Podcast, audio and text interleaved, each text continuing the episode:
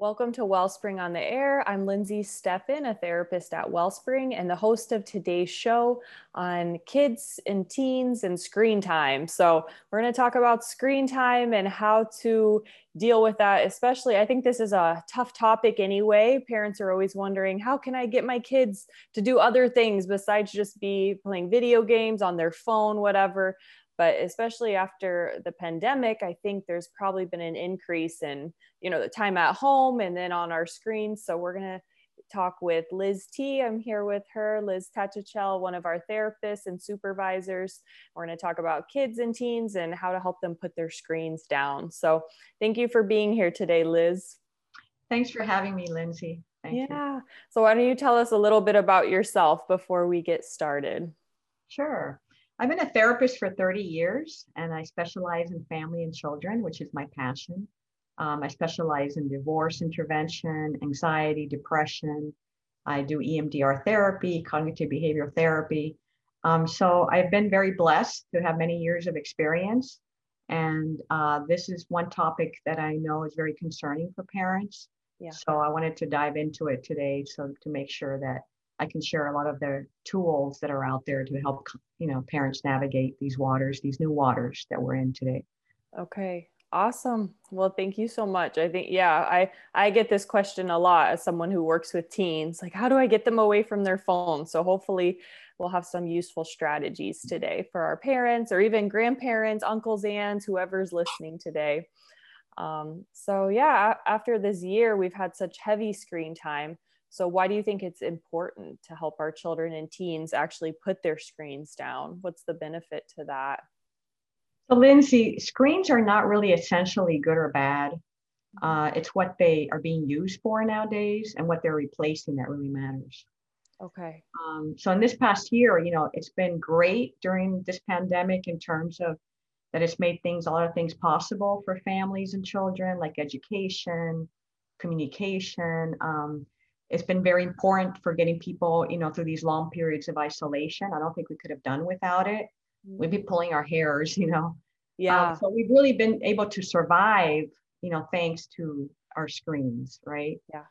Um, but during this pandemic, allowing more screen time has not been a choice for families. It's been a really a necessity. Right.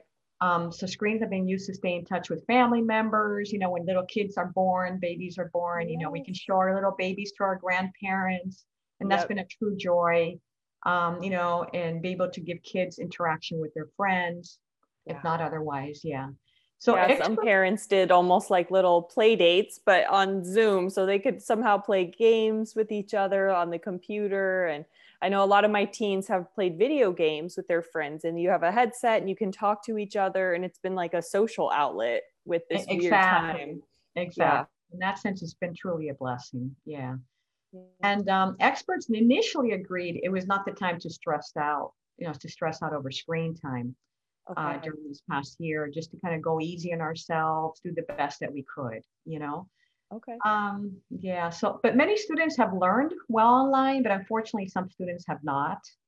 Um, mm. So, I'm really grateful that Miami is going to be opening up their doors this fall for all students. Yeah. School because there's nothing like being in person with professional, talented teachers face to face. So I'm really glad that that's going to be happening soon. Yeah. And that is, I mean, to think of that impact, uh, we're already on our phones a lot. You know, teens are on their phones, texting, doing whatever, playing Roblox. I don't know. All, I learned from my teens what's cool, but they, yeah, they've been on school all day online. And I think I've gotten you see adolescents as well, but I've had so many teens coming with depression and anxiety. And I know there's many components to that the isolation, all of these different things, the stress of knowing something big is going on.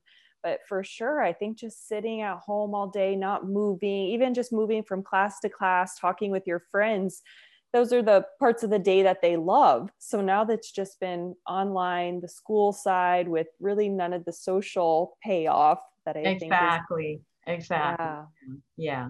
yeah. So so the main reason it's important to help our children and teens put down their screens is because this digital age that we're in today has hijacked three of their basic human drives.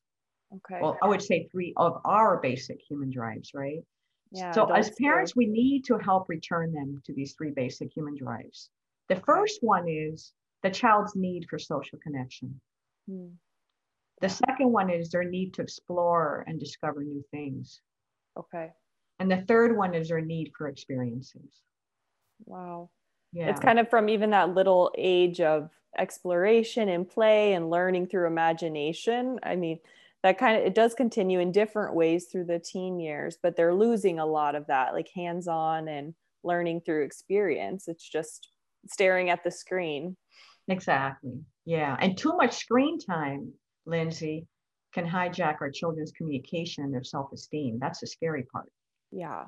right? And so there's tendencies for certain apps that are easier for our children to get in trouble and sucked into. Yeah. One that I have in mind, Lindsay, is Instagram. Okay.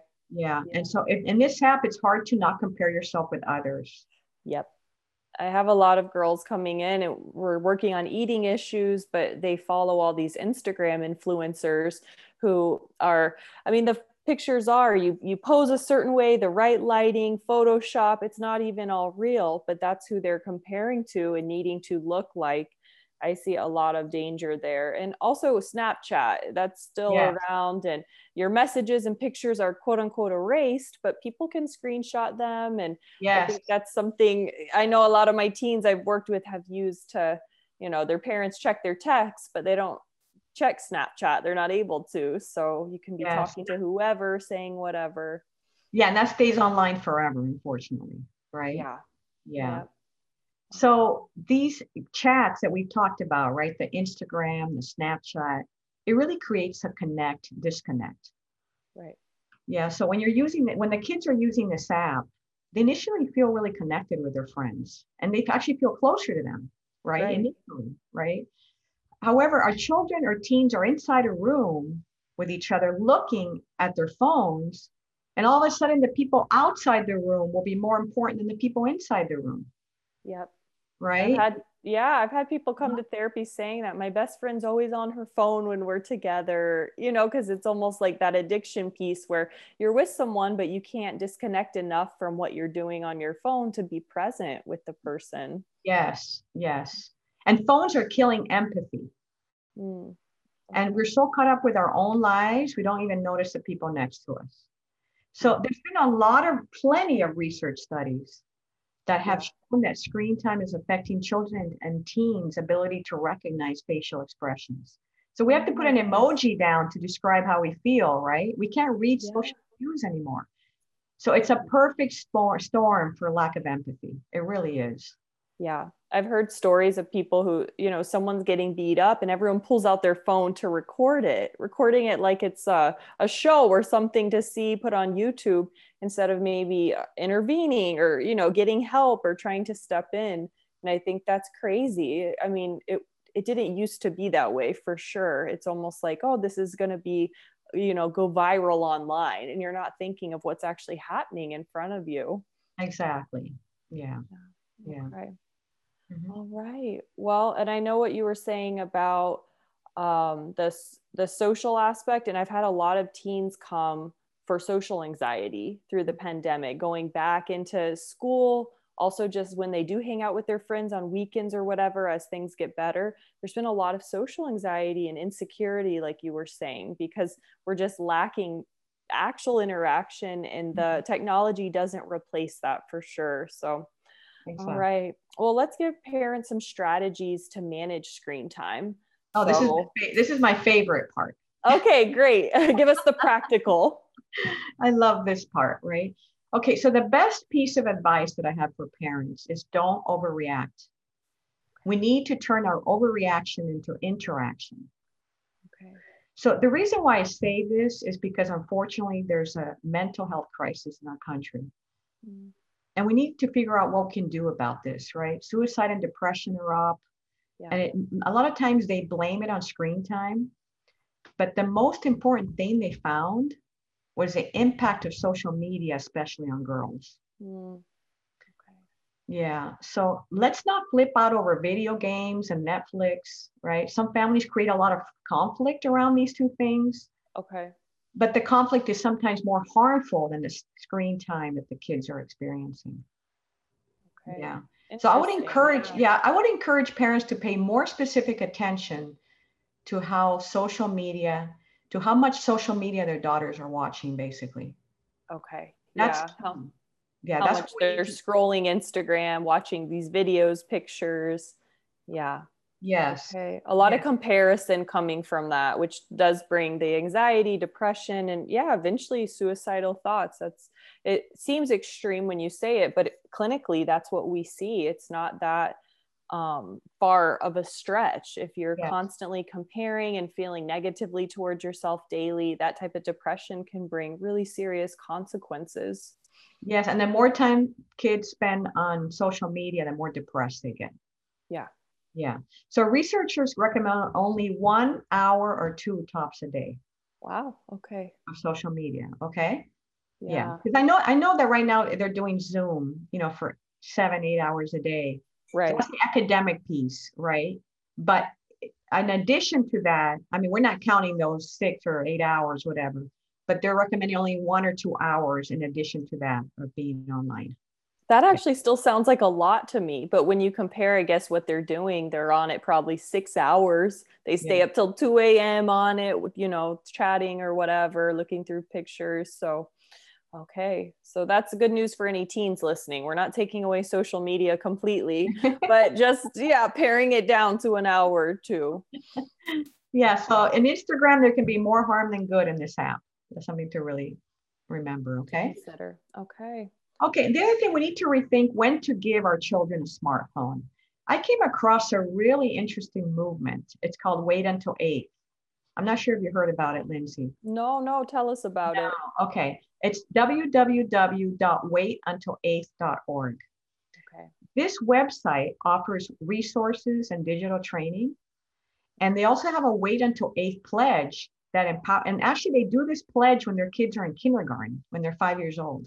Wow. Okay. And they do it with other parents. So if you get a classroom, right, of kindergarten parents, you get them all together and you do this pledge together as a classroom. Okay. Or, you know, you get your little social network to do this. So this pledge empowers parents to rally together to delay giving children their smartphone until eighth grade. Oh, that's so good. Yes. Okay. That would be amazing because, yeah, you see fourth, fifth graders or smaller.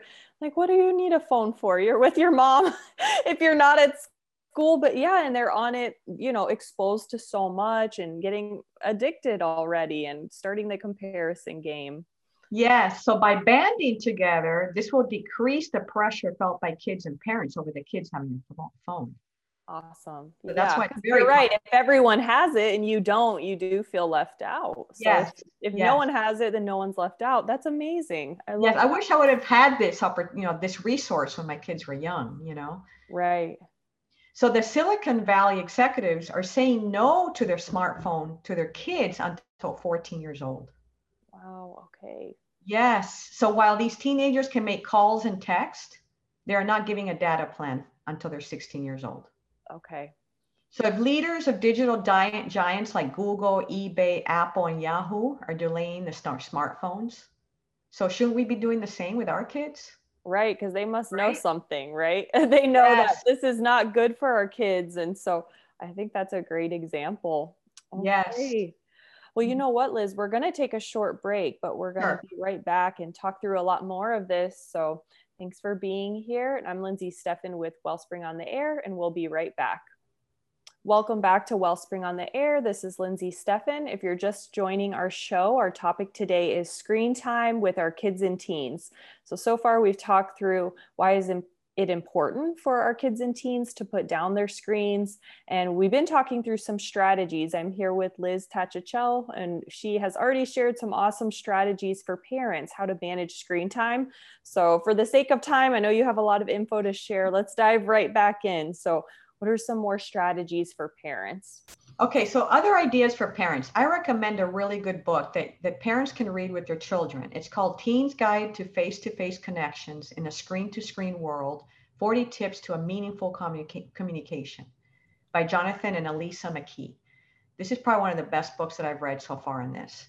So that's the first thing I recommend. Now, after you read that book and your teenager, um, well, after the parent reads the book, the parent can create a phone contract and you can tell your child if you are done reading the chapter about privacy settings and done reading the chapter about who you are befriending, then you can have your phone back, right? Okay. So now we so now we have kids educating themselves and empowering them themselves, right? Um, yeah, and then the other thing I recommend as an experiment is for parents to um, have their kids bl- have black and white screens on their children's phones. Okay, experts say that when your smartphone is in black and white versus color, you're less drawn to it. So oh. try grayscale for a week to see how it changes your child's phone habits. You'd have to just go to settings, accessibility, display and text size. Then you go to color filters and you select the grayscale. So interesting. I didn't yes. know that you could even do that. Okay. And we can do that for ourselves so we won't spend too much time on it ourselves too. yeah, these strategies for our kids are good for us too. We all know exactly. that. Exactly. Mm-hmm. All right. And the next thing is block certain apps or give screen time limits. Now, in Focus on the Family, they have a really good website called Plugged In, and it can help parents decide which apps are appropriate. Okay. Yeah, that's really how really really helpful. Um, then no social media apps as long as you can. Yeah. No rush. No rush.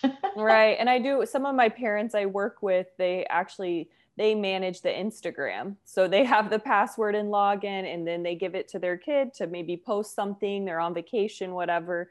But then it's not an app they have on their phone, which I know would be a fight in a lot of families. Yes. Yes. But again, it's kind of it's actually keeping you know some control of that which is normal and okay. I think the norm right now is so loose and so liberal that oh your kids can do whatever they want on their phone. It's their phone their privacy. But as counselors we see a lot of damage that that can do and the wrong people we talk to and exactly. Yes. Yeah. yes.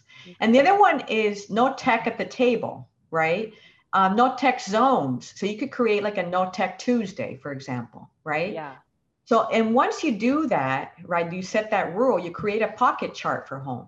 So on Tech Tuesdays, our children can park their phones in their designated numbered pouch, and then you retrieve them the following day. Wow. Right? Okay, that's yeah, a cool so idea. Have, if you have a lot of kids in the family, four or five kids, that's perfect. Everybody has their little number, and they put they know where to put their their phone in. yeah. I like that. Some parents will do that for nighttime as well. Like, okay, after 8 p.m., no phones, including the parent which I think is a good practice because you're leading by example and we're mm-hmm. more present. We know that, you know. Exactly, exactly.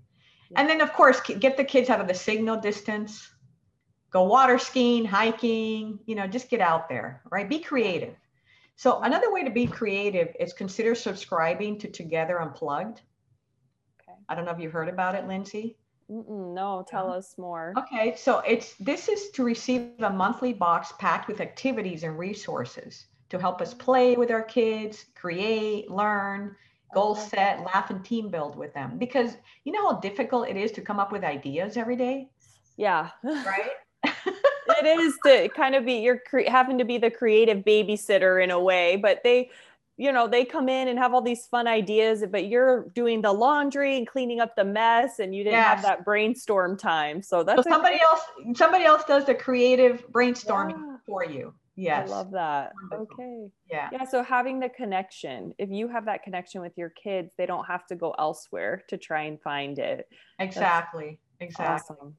and then watch the netflix shows with your child and your teen and talk about the movie afterwards Mm-hmm. Right. A lot of times we're like, you can't watch that because of this and this and that. Well, even though there's things that make us uncomfortable, let's go ahead and sit down and watch it with our kids, especially yeah. our teenagers. So to open that opportunity for dialogue. I like that because they are exposed to a lot anyway, but in that moment you can actually like dialogue about it and you know go into what you think, what they think, and kind of build more of that bond with them instead of just saying, oh, no, that's bad. Don't look at that. Don't, I mean, probably at school they're hearing it anyway. Yes. So. Yes. And then, you know, and a lot of us are terrified of being bored, but one of the best things we can do as parents is to be able to allow them to be bored. Right. Okay. Because it helps nurture their child's their neural development. Hmm. Right. And that's an opportunity for them to be creative. So that's that's definitely a, a thing that I've always encouraged parents to do. Okay, very good. Well, I wonder if we want to move on to just how do we open those doors of dialogue with our kids? Any ideas there? Yeah, so sit down with your child to play video games with them. You can use that one hour video game to chat. you know, our instinct as parents is always to say, put that stupid thing away. Mm, right? Okay. So instead of saying that, we can say, hey, what are you watching? Is it fun? So the Journal of Pediatrics recommends that we co-view with our kids. Okay. Yeah. And as parents, we're also spending a lot more time in front of our TVs as parents. Oh, for sure. We need to look, yeah, we need to look for ways to communicate with them, look for opportunities to maybe when we're carpooling, our kids are sitting in the back talking to their friends. We're listening to their conversation and it could be talking points, right? Mm. You can mm. bring this up later on and, and, and bring up something that they mentioned during the car ride um, make it a point to go to their rooms to say goodnight every night because some parents will be sitting downstairs and they'll scream goodnight, you know, to their kids while they're watching TV. But if you make it a habit to walk into their rooms every night, eventually they might open up to you. Mm. Yeah. That mm-hmm. moment when, yeah, they maybe are looking for advice or comfort and feel maybe that it's okay to be vulnerable. And we're missing out if we don't have that time at the dinner table or at night before bed, in the car. That's great yes. kind of time you're quote unquote stuck together. Your kids can't get away from you, but who knows? Those can become some of their favorite memories. If that's, yeah, I always remember talking to dad or mom driving me to school, something like that. Exactly. Okay. So, any ideas just with the initial? It's hard to get your kids away from technology. I think that first kind of detoxing period is probably the worst. So, any ideas how we can help parents pull their kids away? Yeah, so instead of saying put that phone away, maybe we can start making some cookies in the kitchen, right? And all of a sudden it kind of draws the kids into the kitchen. And before you know it, we're all making cookies. We're putting our hands in the cookie dough, right? Yeah. Spending some time together. Kids really crave communication. Yeah. Um, get kids into service, right? As early as possible. Yeah. Serving as a family can be really powerful to con, you know, it's a time to connect with each other. I love that. While our phones are out.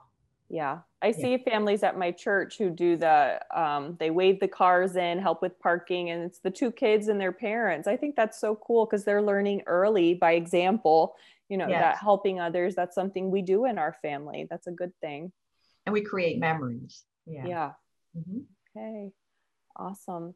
Well, any other recommendations from the American Academy of Pediatrics? You've already thrown out some good stuff for us, but anything else you want to share? Yeah, so they say that for children under 18 months, we need to avoid screen-based media except video chatting. Okay. For children 18 months to 24 months, parents should choose high quality programming and watch with their children. Okay. And then for children two to five, we need to limit screen time to one hour per day of high quality programming. Okay. And then for children six and up, we need to establish consistent limits on the time spent using media and the types of media. Got it. Okay. Yeah. So mm-hmm. that's helpful. There's very clear things that are put out by the scientists and researchers. So even look that up, Google if some of those stats you're driving and listening, you couldn't write them down. But yeah, Google the American Academy of Pediatrics and screen time. And I'm sure these things will pop up for you. Okay. Well, what about just in you've given so much advice, but what's your best piece of advice for parents? what's the golden nugget of the show today? So, some experts recommend a mindful approach to media. Simply banning screens can backfire. Okay. So, in the book called Tech Generations Raising Balanced Kids in a Hyper Connected World, the authors include a tool in their book called the Family Assessment of Screen Time, or FAST which family members can use to gauge their feelings about screen time, their own feelings, and each other's feelings. So this tool is very similar to the American Academy of Pediatrics Family Media Use Plan, which I recommend for everybody, okay. where parents and children five years and older negotiate limits and boundaries around screen usage. Awesome. So your kids are involved in that negotiation. I think yes. that's great. I do that with my parents when we're doing family counseling. The teen, what do they want the most? Screen time. Okay. But how do we make that a privilege, something earned, you know, after homework, after this, whatever, after you've done your chores? And then, yeah, you get that reward and you help them kind of say, you know, some of those limits or things that would be helpful. So I think it helps them have ownership again yes. and feel some control, which you and I know is great for our kids. Yes, and it's great to have an official contract with the child's signature and the parent's signature. Yes, I love yeah. that because they know exactly what's required of them. So there's no mm-hmm. gray area. It's like it's in writing. We've signed it and we know exactly. if you do this, you get your phone. So actually, you're the one keeping you from getting your phone. You know exactly what you need to do. And that kind of puts the ball in their court. Yes. And then finally, parents should keep co viewing media with their kids, like I mentioned earlier. So keeping an open line of communication around media helps protect kids when they run into dangerous content that they're not ready to see. Okay. Yeah, so a healthy, harmless relationship around media also makes it easier to enforce boundaries when it's required later on. Awesome. Yeah. yeah. And again, everything you're talking about goes back to connection and bond so that when if and when they encounter something they feel comfortable to bring it to us and say hey like this came up you know i felt uncomfortable or weird what should i do? You want mm-hmm. them to not feel like they have to hide it or something. Exactly. Okay. And then the number one recommendation for parents is to spend time engaged with their kids. It's simple. It's yeah. good parenting and it promotes a healthy relationship.